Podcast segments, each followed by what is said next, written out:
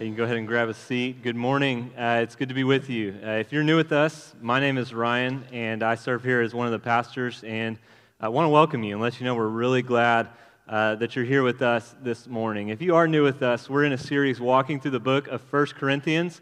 Uh, and so we're in 1 Corinthians chapter 7 this morning. Uh, and, and, so if you've got a Bible, you can make your way there. And if you don't have a Bible, we have one for you. Uh, so on that table back there, there's some black hardback ones. If you didn't grab one of those on your way in, go ahead and go grab one of those uh, and keep that. That's our gift to you uh, as a church. But 1 Corinthians 7 is where we're going to spend our time together this morning. And uh, I don't know about you, but, but I can tell you for me, I have spent so much of my life thinking that uh, real happiness and joy and kind of fullness of life is uh, on the other side of a new season uh, in where I'm at. And so when I was younger, it was, man, I can't wait to get into high school and, and I'll be able to drive and I can uh, go anywhere and do anything. That's when life is really going to uh, be awesome. And then I got into high school and I was able to drive and it became, man, I, I can't wait to get into college. That's when life is really going to take off. And then I got into college and it became, man, I can't wait to get married and start my career. That's just going to be uh, when life is really has that fullness of joy. And then uh, I got married and started my career and it became, man, I can't wait to start a family. Like that's where uh, fullness of joy is found. And uh, I, am not saying that I haven't been happy in all of those circumstances I have. I'm really not trying to make this like a super depressing sermon introduction, you know, like welcome to church. Uh, I've been miserable my whole life. I, I haven't. I really haven't. I, am not saying that at all. Uh, but what I am saying is that I, I, think for most of us, most of us think that real happiness and joy and kind of fullness of life uh, is on the other side uh, of where we're currently at. That uh, real happiness is joy is found in getting new circumstances and getting into a new season of life. But what we've seen over the past few weeks and what we're going to see again this morning in 1 Corinthians 7 is that uh, real happiness and joy isn't found in getting new circumstances, but in following Jesus in whatever circumstance you find yourself in.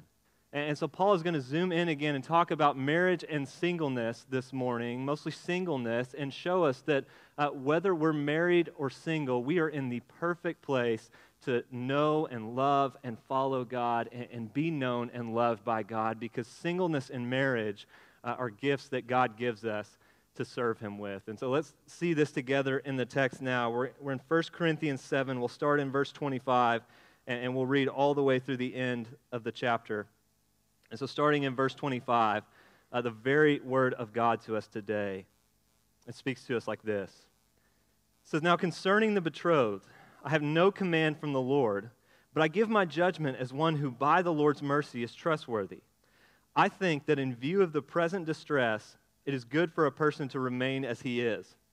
Are you bound to a wife? Do not seek to be free. Are you free from a wife? Do not seek a wife. But if you do marry, you have not sinned, and if a betrothed woman marries, she has not sinned. Yet those who marry will have worldly troubles, and I would spare you that. This is what I mean, brothers. The appointed time has grown very short. From now on, let those who have wives live as though they had none, and those who mourn as though they were not mourning, and those who rejoice as though they were not rejoicing, and those who buy as though they had no goods, and those who deal with the world as though they had no dealings with it. For the present form of this world is passing away. I want you to be free from anxieties. The unmarried man is anxious about the things of the Lord, how to please the Lord. But the married man is anxious about worldly things, how to please his wife, and his interests are divided. And the unmarried or betrothed woman is anxious about the things of the Lord, how to be holy in body and spirit. But the married woman is anxious about worldly things, how to please her husband. I say this for your own benefit, not to lay any restraint upon you, but to promote good order and to secure your undivided devotion to the Lord if anyone thinks that he is not behaving properly toward his betrothed, if his passions are strong, and it has to be, let him do as he wishes. Let them marry. It is no sin. But whoever is firmly established in his heart, being under no necessity, but having his desire under control, and has determined this in his heart to keep her as his betrothed, he will do well. So then he who marries his betrothed does well, and he who refrains from marriage will do even better. A wife is bound to her husband as long as he lives. But if her husband dies, she's free to be married to whom she wishes, only in the Lord. Yet, in my judgment, she's happier if she remains as she is. And I think that I too have the Spirit of God. So, the first thing Paul shows us in this passage is that we should live now in light of what is coming soon. And so, over the past few weeks, we've been talking about marriage and divorce and, and singleness and remarriage. And uh, we're going to kind of close that out today. Paul's going to again talk about marriage uh, and singleness, but really zoom, zoom in on singleness specifically. And so we're going to talk about singleness today. And before we go any further, I, I do want to acknowledge uh, a pastor who is married talking about the benefits of singleness and how it's such a gift. Uh, that can really easily start to sound like nails on a chalkboard. And, and I really don't want to do that this morning. Like, I, I do want to do my best to acknowledge the hard realities of singleness. Uh, and I also want to acknowledge that when we talk about singleness, we're not just talking about people who have not been year, married yet. We're also talking about those who might experience same sex attraction and out of a desire to remain faithful to God, uh, just know that they're probably going to be celibate for the rest of their lives because they don't see those desires changing uh, any further. We're, we're talking about those who have uh, been divorced or widowed and are now experiencing singleness again, maybe even as uh, a single parent. And, and so, for all of those categories, I want to acknowledge that sometimes when we talk about singleness being a gift, uh, for those of us who are single, it can really easily feel like one of those gifts that you don't really want. Like when somebody gets you socks for Christmas, and you're like, thanks, can, can I take these back? Like, uh, it, it's the thought that counts. Well, I thought they were going to get me a better gift, right? So, like, that's not a bad feeling to have if that's your feeling towards singleness. Like, you don't have to act like everything is kind of gumdrops and rainbows. You are free to acknowledge what is difficult and what is hard uh, about singleness. But what I, what I do want us to see is God's purpose in the midst of all of it and the freedom that the gospel gives us no matter where we find ourselves. And so Paul begins here in verse 25 and, says, concerning the betrothed, or that word could be translated virgins. And so think those who are single, those who have not been married yet or, or experiencing singleness, he says, concerning them, uh, I have no command from the Lord. So we've seen what this means is that uh, this is not something that this is something that Jesus did not explicitly address during his earthly ministry. But with that said, Paul says, by, by the grace of Jesus, he is someone who is trustworthy and he's giving us his judgment. Uh, and at the end of the day, he is writing inspired scripture, so it'd probably be pretty wise for us to at least consider what he has to say. Right? Maybe you would say, well, it's just Paul's opinion. I mean, who's to say it's any better than my opinion? Well, they don't put your opinions in the Bible right? And so when, when he gives us a command here, like he does in verse 39 about only marrying someone in the Lord, it's to be followed. And when he gives his opinion or his judgment, like he does about how it's better to remain single, and it, it's wise for us to weigh it and consider it, even if we don't ultimately end up following it. Because overall, what Paul really does is he gives us a lot of freedom here because he goes on and he says, I think it's good for a person to remain as he or she is. And, so, are you married? You, you don't need to seek to get out of that marriage. Are you single? You don't need to uh, try to find a spouse and get married. You're free to remain as you were when Jesus saved you. Uh, because being married or single does not affect your standing with God. It does not save you, and it does not keep you from being able to fully follow Jesus. Like Paul's saying here, you, you don't have to be single and have that undivided time and attention to really be able to follow Jesus. You, you don't have to be married to be like a good Christian and a whole person. You're free to follow Jesus wherever you're at. And so if you've got a spouse, stick with them. Uh, if you're not married, you don't have to feel the pressure to be married. But if you do want to be married, you can pursue that and get married. It's not a sin to do so. But in saying that, Paul wants to be honest about the realities of marriage and commend remaining single in many cases. He's really trying to be pastoral here uh, and, and tell us that those who are married are going to face worldly troubles. We'll talk more about what that means uh, in the next section of the text, but Paul says he wants to spare us from that. And, and then he gives us his reason why in verse 29. He says, Because the appointed time has grown very short. And so those who have a spouse should live as if they did not. And those who mourn should live as if they were not mourning. Those who rejoice as if they were not rejoicing. Those who work as if they didn't work, weren't working a job. Those who do business with the world as if they were not doing business with the world because the present form of this world is passing away. Now, here's what this means this does not mean that if you're married, you need to get divorced so you can live like you don't have a spouse. I mean, Paul just said you shouldn't do that uh, a few verses ago. And he's not saying if you're mourning or rejoicing, you need to stop doing that. If you're working a job, you need to stop doing that. If you're buying and selling stuff, uh, you need to stop doing that. He's not saying to stop doing all these things, but instead to keep them in their proper order, to keep them in their proper perspective. You see, because this life, this present life, isn't it. It isn't all there is, and it isn't what we should be living for, and it isn't what matters most. Uh, instead, we should be living now in light of the reality of what's coming soon. Like that future should shape the way that we live right now in the present. And so, if you, uh, if you haven't heard yet, or is like your first Sunday, uh, my wife and I are expecting our, our first child uh, in March, uh, a little baby girl. Um, we're, thank you for the uh, three people that are excited with us.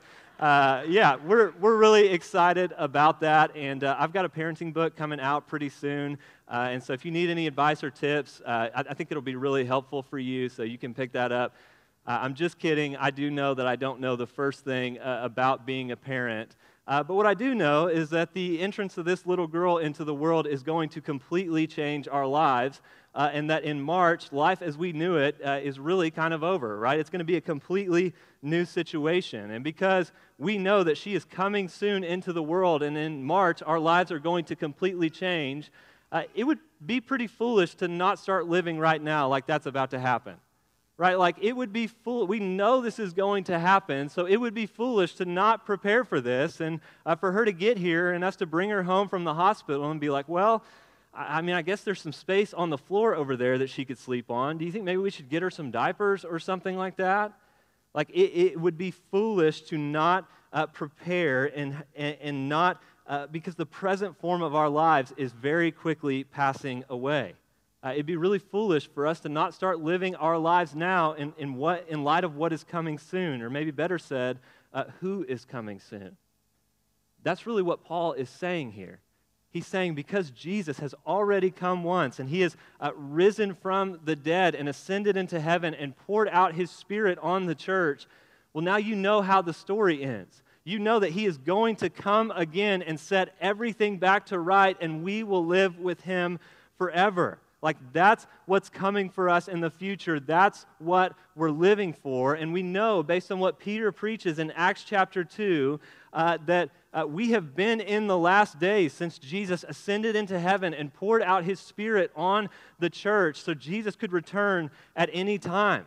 This is what I think Paul means when he says, in view of the present distress. The present distress is that we are and we have been in the last days, and Jesus could come at any time. He's coming quickly. And I, I know maybe you read this and you hear that and you're like, yeah, uh, but, but Paul said this 2,000 years ago. Like, how quickly can it be?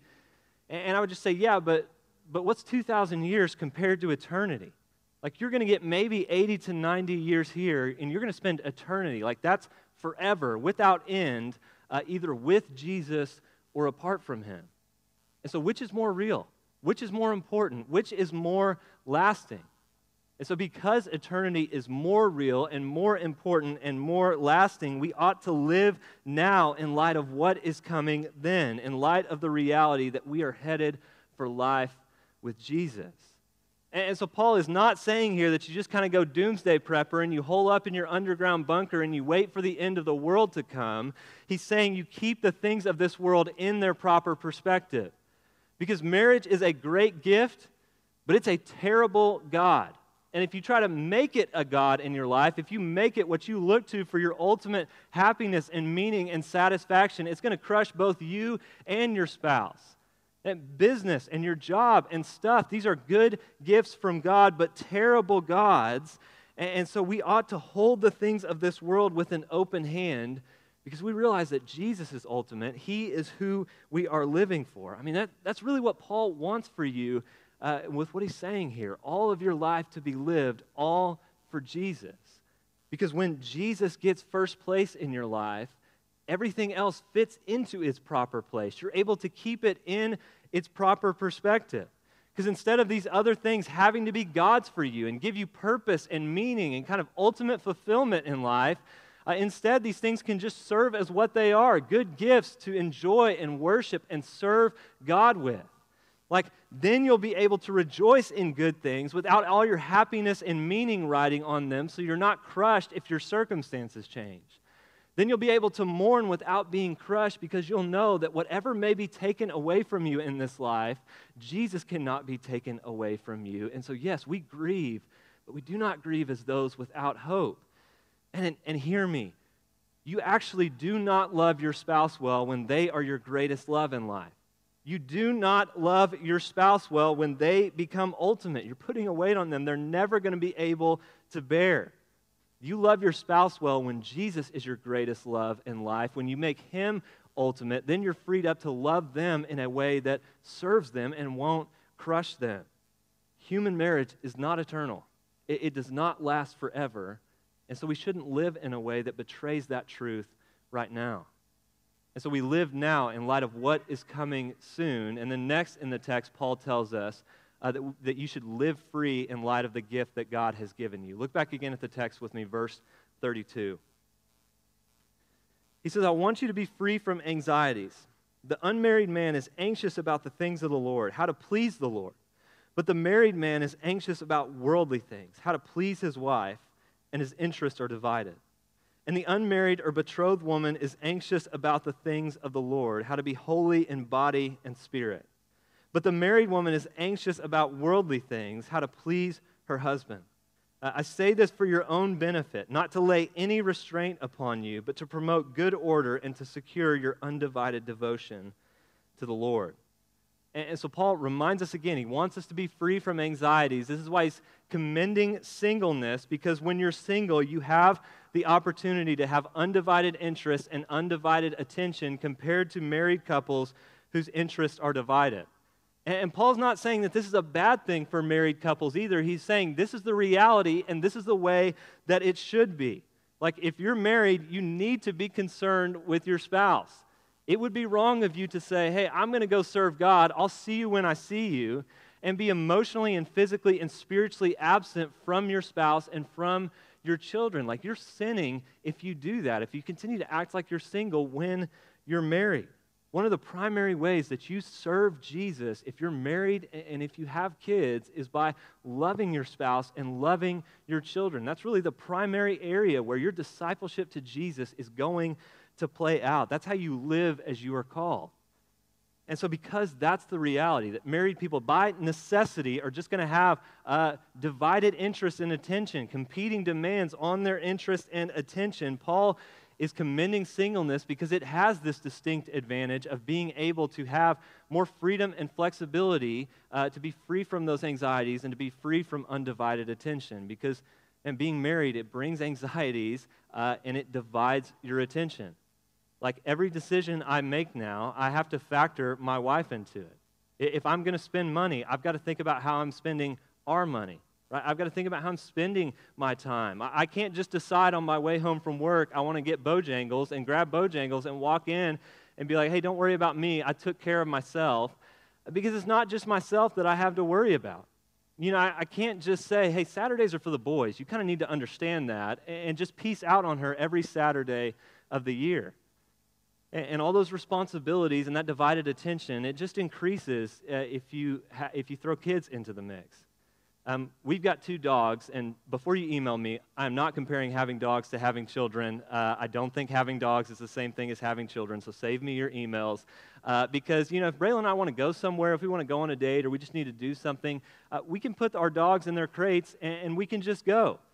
Uh, you can't do that with kids. I mean, you can try the whole put them in their crate and go thing, but people usually throw you in jail for that, uh, as they should right? You, you can't just both leave at, at 10 or 11 at night to go do something and leave young kids at home. And, and you say goodbye to your hobbies and free time, right? Like, what are your hobbies and free time if you're a parent? Watching Encanto and Bluey and Trash Truck four million times. And then when your kids get a little bit older, it's going to concerts and games and practices and recitals.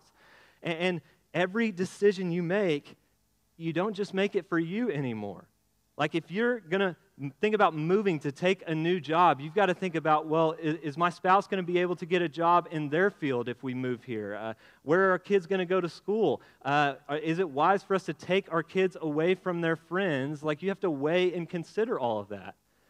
Like, you, you can't just, well, you can, but you should not just come in one day and be like, hey, uh, good news, I got a new job. Uh, we're moving to California in your week, so pack your bags uh, and, and just do that. Like, you can't do that. And so, by necessity, you're just more constrained. You just have these competing interests on your attention because you, by necessity, you have to meet the needs and pay attention to your, your spouse and your children. And so you have uh, less freedom and flexibility to meet the needs of others outside of your immediate family. But singleness does afford you some of those opportunities you, you do have a little bit more freedom and flexibility to meet the needs of others. So, for example, let's say there's like a church plant in a different state or overseas that we're, we're trying to support, and you want to go be a part of that church plant. Well, it's just a little bit easier for you to go and move and do that and, and just move one if you're able to get a, a new job at that place. Like you, you do have more freedom to go sit with a friend that needs somebody to sit with them you do have a little bit more freedom to drop everything at 10 or 11 at night if somebody is in crisis and needs someone there. You have more opportunity for a breadth of deep friendships and the opportunity to meet needs and serve others and just practically live on mission for Jesus. Maybe giving you a picture of somebody who's doing this uh, would help. There's a, there's a preaching professor at Southern Seminary in Kentucky named Abraham Kuruvilla and uh, he is single by choice because he wants to uh, have the freedom to serve God with undivided attention. He points that back to 1 Corinthians chapter 7 here.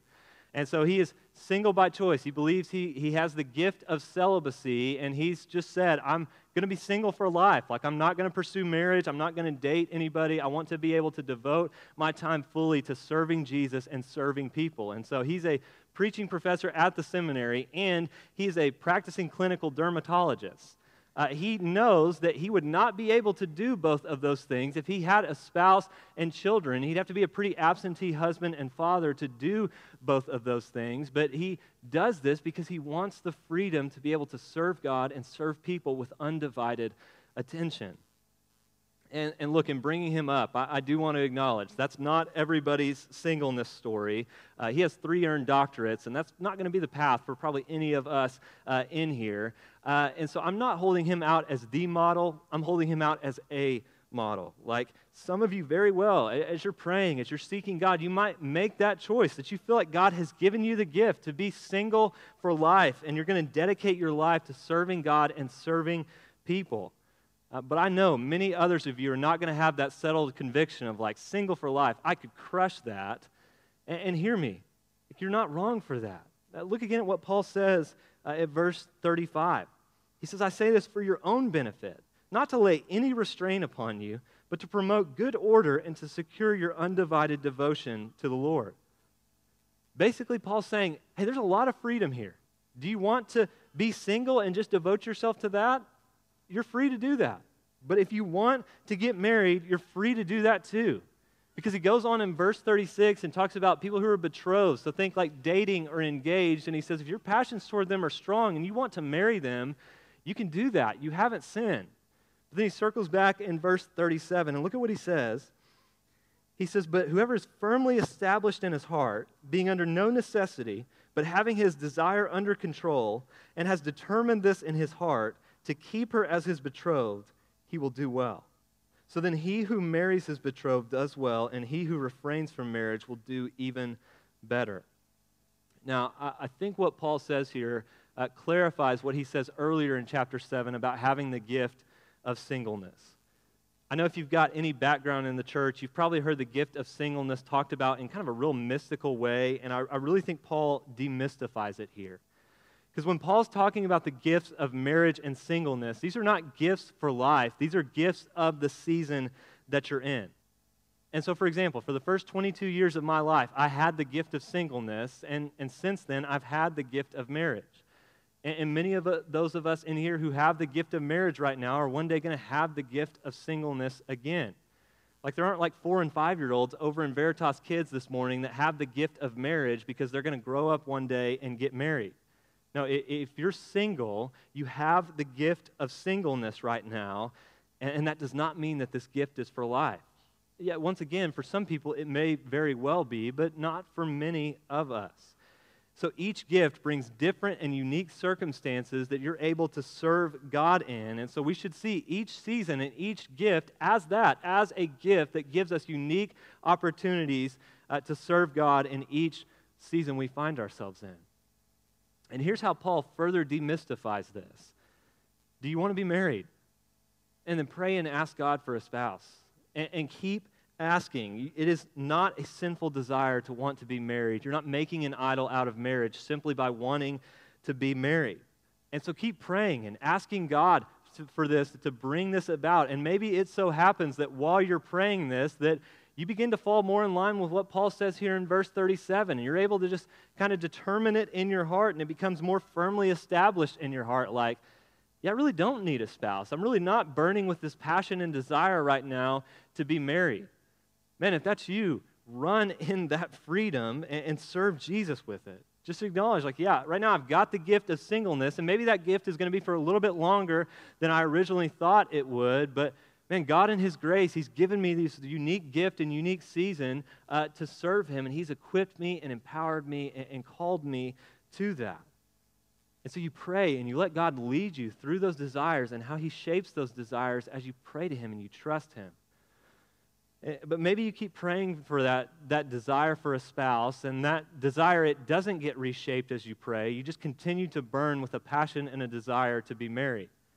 Man, if that's you, pursue dating and marriage. Like, it doesn't have to be super mystical. You can see, you can at the same time see the gift of singleness and the season of singleness that you're in as a gift, and, and at the same time still pursue marriage. Like, it, it doesn't have to be super mystical. If you want to be married, pursue dating and marriage.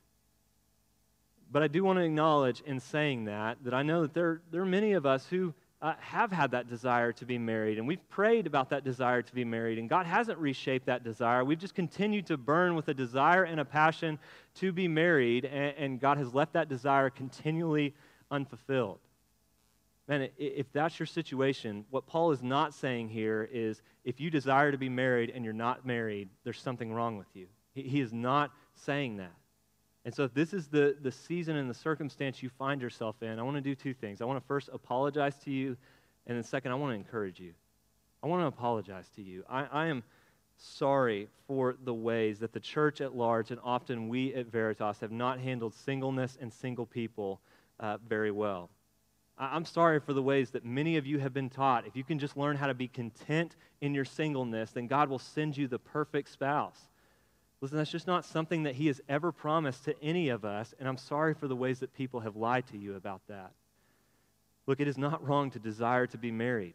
And contentment in your singleness does not, like you, does not look like you getting to the point where you stop having a desire to be married.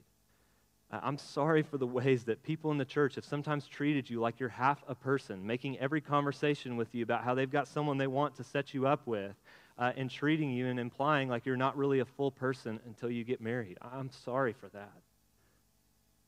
And then, two, I want to encourage you like, if this is where you find yourself, God is not punishing you. I can't tell you exactly what He's doing in your life by leaving this desire for marriage unfulfilled, but I can promise you He is not punishing you because He loves you.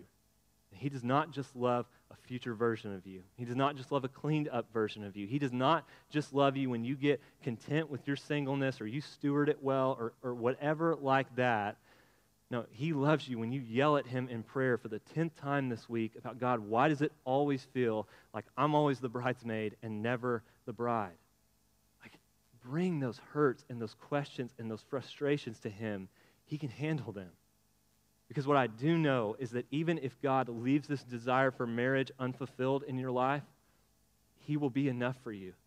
He will give you the strength. He will strengthen you in Himself to lead you into whatever uh, He leads you into. And so bring these concerns to Him. Bring these questions to Him. Bring these hurts and frustrations to Him. He's your Father. He loves you. He wants to hear from you. And He wants to show you and prove to you that He will be enough for you. And, and like Paul, I want to encourage you as you're doing that, again, you can at the same time acknowledge the hardships and difficulties of singleness and still recognize it as a gift. That this is a gift that God has given me to, to give me undivided time and undivided attention to follow Him right now. And even when it's hard, I'm going to step into that. Like, I'll just tell you, I have spent so much time in my life discontent about where I'm at and wanting to get to the next season and get to the next thing it, eh, to the point that it kept me from being able to recognize that the season that I was in was a gift from God. And I, I don't want that for you. Like, I'm just telling you, you're leaving a lot of joy on the table that God wants to give you if you do that. Like, life is going to be miserable if you spend all your time thinking about what you don't have and how God uh, has is holding out on you, something that God has never promised to any of us, to the point that it keeps you from stepping into being obedient and knowing God and enjoying God and walking with Him right now, right where you're at. Man, because as incredible of a gift as marriage is, it's not the promised land. Jesus is the promised land, and you do have Him. One more thing uh, that Paul addresses in this passage, and I think it has some helpful things to say about dating. Uh, so here we go. Right, verse 39, he says, If a woman's husband dies, she is free to be remarried to whoever she wants to, but only in the Lord. And so when Paul says, this is a, a, command here too, when he says only in the Lord, he's talking about only marrying another believer. And, and so hear me say, God is so gracious to work through all sorts of different situations. And if you failed to do this, or maybe you got married to an unbeliever when you were an unbeliever, and then you came to faith in Jesus and your spouse is still an unbeliever, like, hear me say, like, you are not second class. We just saw last week in, in chapter 7, like, your marriage is not sinful. It's holy. God sees it as holy, and you can live as you are called and serve Jesus right where He has you. Like it did not take Him by surprise. Um, but, but I'm talking to those of us who are not married yet, who are dating, or maybe who are dating and pursuing remarriage. And so Paul's conviction and his command here is that we should only marry in the Lord, only marry another believer. And look, this just makes sense.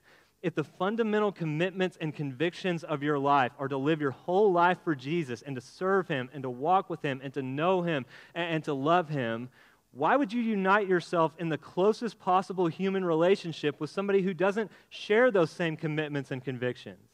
Do you know how hard everyday life is going to be when you are that opposed on the most fundamental commitments and convictions about life, like what you think is important and what you really think is worth living for? Man, and I don't understand why this is the case, but it just feels like so many of us think that we are going to be the exception to this. That if we date and then marry an unbeliever, that we're going to be able to affect and influence them, while at the same time, they're not going to affect and influence us. That we're going to be able to win them to Jesus. But I'll just tell you, there is a much better track record of people who once looked like they had a passion for Jesus, begin to date and marry an unbeliever, and then walk away from Jesus and walk away from the church than the other way around. Like, I cannot tell you how many friends and classmates I had that I grew up with who looked like they loved Jesus and looked like they had a passion for Jesus, begin to date, and then they got married to an unbeliever, and and man, they just don't really follow Jesus anymore. Even if they go to church, they're just nominal, just kind of Christian in name only. Jesus is not the dominating focus and passion of their lives. They don't live for Jesus. He's very much a side piece and an accessory to their lives. Uh, and even if they go to church, they just kind of do that because that's what you're culturally expected to do. Like, man, look, you're not going to be the exception to this you are not smarter than God, and God gave us this command for our flourishing. And if this is where you find yourself right now, if you're longing to be married and kind of waiting on a spouse, I think maybe the best thing you can do, uh, instead of just simply focusing on finding the right kind of person, is at the same time also focus on being the right kind of perf- person. So you focus on following Jesus deeply and walking with him and growing in character, growing to look more like him. Uh, so that when this person comes along and you see, you meet this person, you're like, man, they love Jesus. Uh, they follow him. I want to get to know them. They don't turn around and think the exact opposite about you. Like they don't see you and think, man, this person really isn't that serious about Jesus. They're pretty immature. I don't want to spend any time with them. Then, because here's the truth wherever you are, there you are. Whoever you are right now is whoever you're going to be bringing into a marriage if you get married. If you're not serving God until you get a spouse, what makes you think you're magically going to start serving Him when you do get one? And this is what Paul, so much of what Paul has been doing here in chapter 7 is taking away our excuse to say, no, I'll really get serious about Jesus and I'll really start following him when I get in this new circumstance or when I get this new job or when I get married. And Paul's saying, no, you, you live as you are called. If you're not serving God now, why would you magically start then? Because you realize marriage does not fix your issues, it just magnifies them. You're putting two sinners together. How, how do you think that's going to work? And so, man, make your focus. I'm going to follow Jesus with undivided attention. I'm going to grow in Him and follow Him with my whole life. Man, and then see if and where God leads you and if He leads you to somebody in that. The, the big point in all of this, if you've missed everything up to this point, don't miss this. The big point in all of this is that all of your life is meant to be lived all for Jesus. So whether you're married, single, parent, child, like wherever you are, you are in the perfect place to serve and follow Jesus. So just follow Jesus there. Live your whole life for Jesus. Even when it's hard, you can see uh, where God has you as a gift and serve God there. And, and so live free in light of the gift that God has given you. Step into this freedom uh, and use this gift to serve Him. Because wherever you are right now, you have an opportunity to bear witness to the gospel. I've heard it said uh, that married couples have an opportunity to bear witness to the depths of the gospel, while singles have an opportunity to bear witness to the breadth of the gospel, in, in, that you have more freedom and flexibility to pursue deep friendships with a broader number of people. Because look, Jesus in his humanity, as he walked on this earth, he never had sex, was never married, and was the most fulfilled human being imaginable.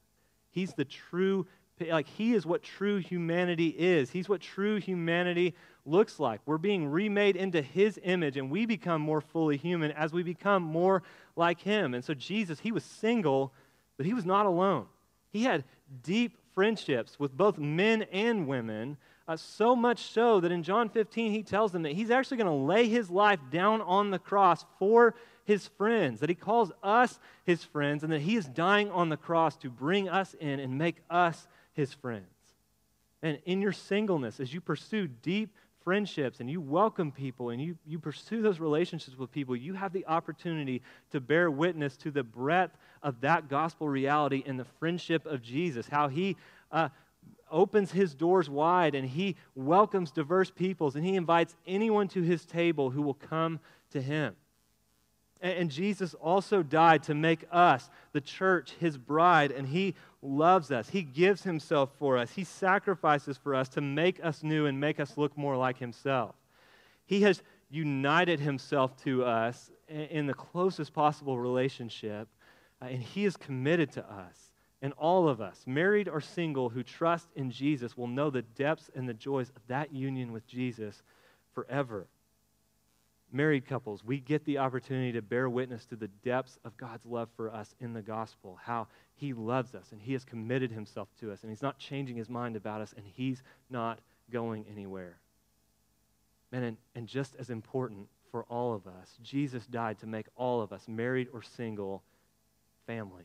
We are family in Jesus. And that's the only way that any of this works in the church when we live like the family that we already are in Jesus. So this means being in each other's homes. This means inviting each other into the normal rhythms and patterns of our lives. This means just being friends with one another and spending time with each other.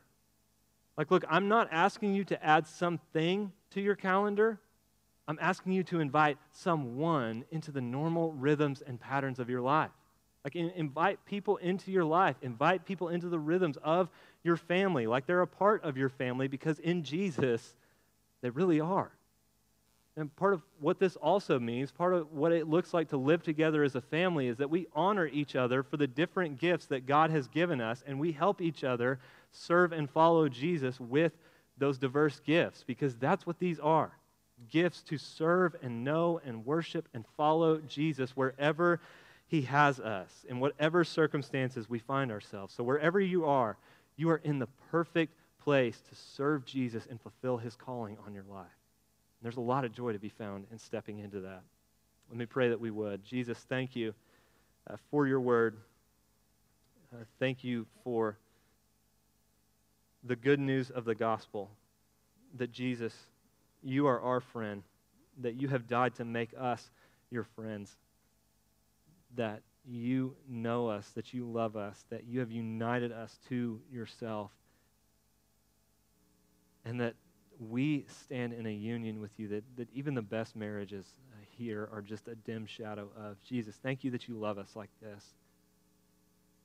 I, I pray that your love for us um, in the gospel would, would be a means of pushing us forward to bear witness to your gospel as we go about our daily lives. Help us uh, as marrieds and as singles and as parents, as children, to, to follow you where you have us and where you've called us to. God, would you do that among us? I, I pray that you would. In your name, amen.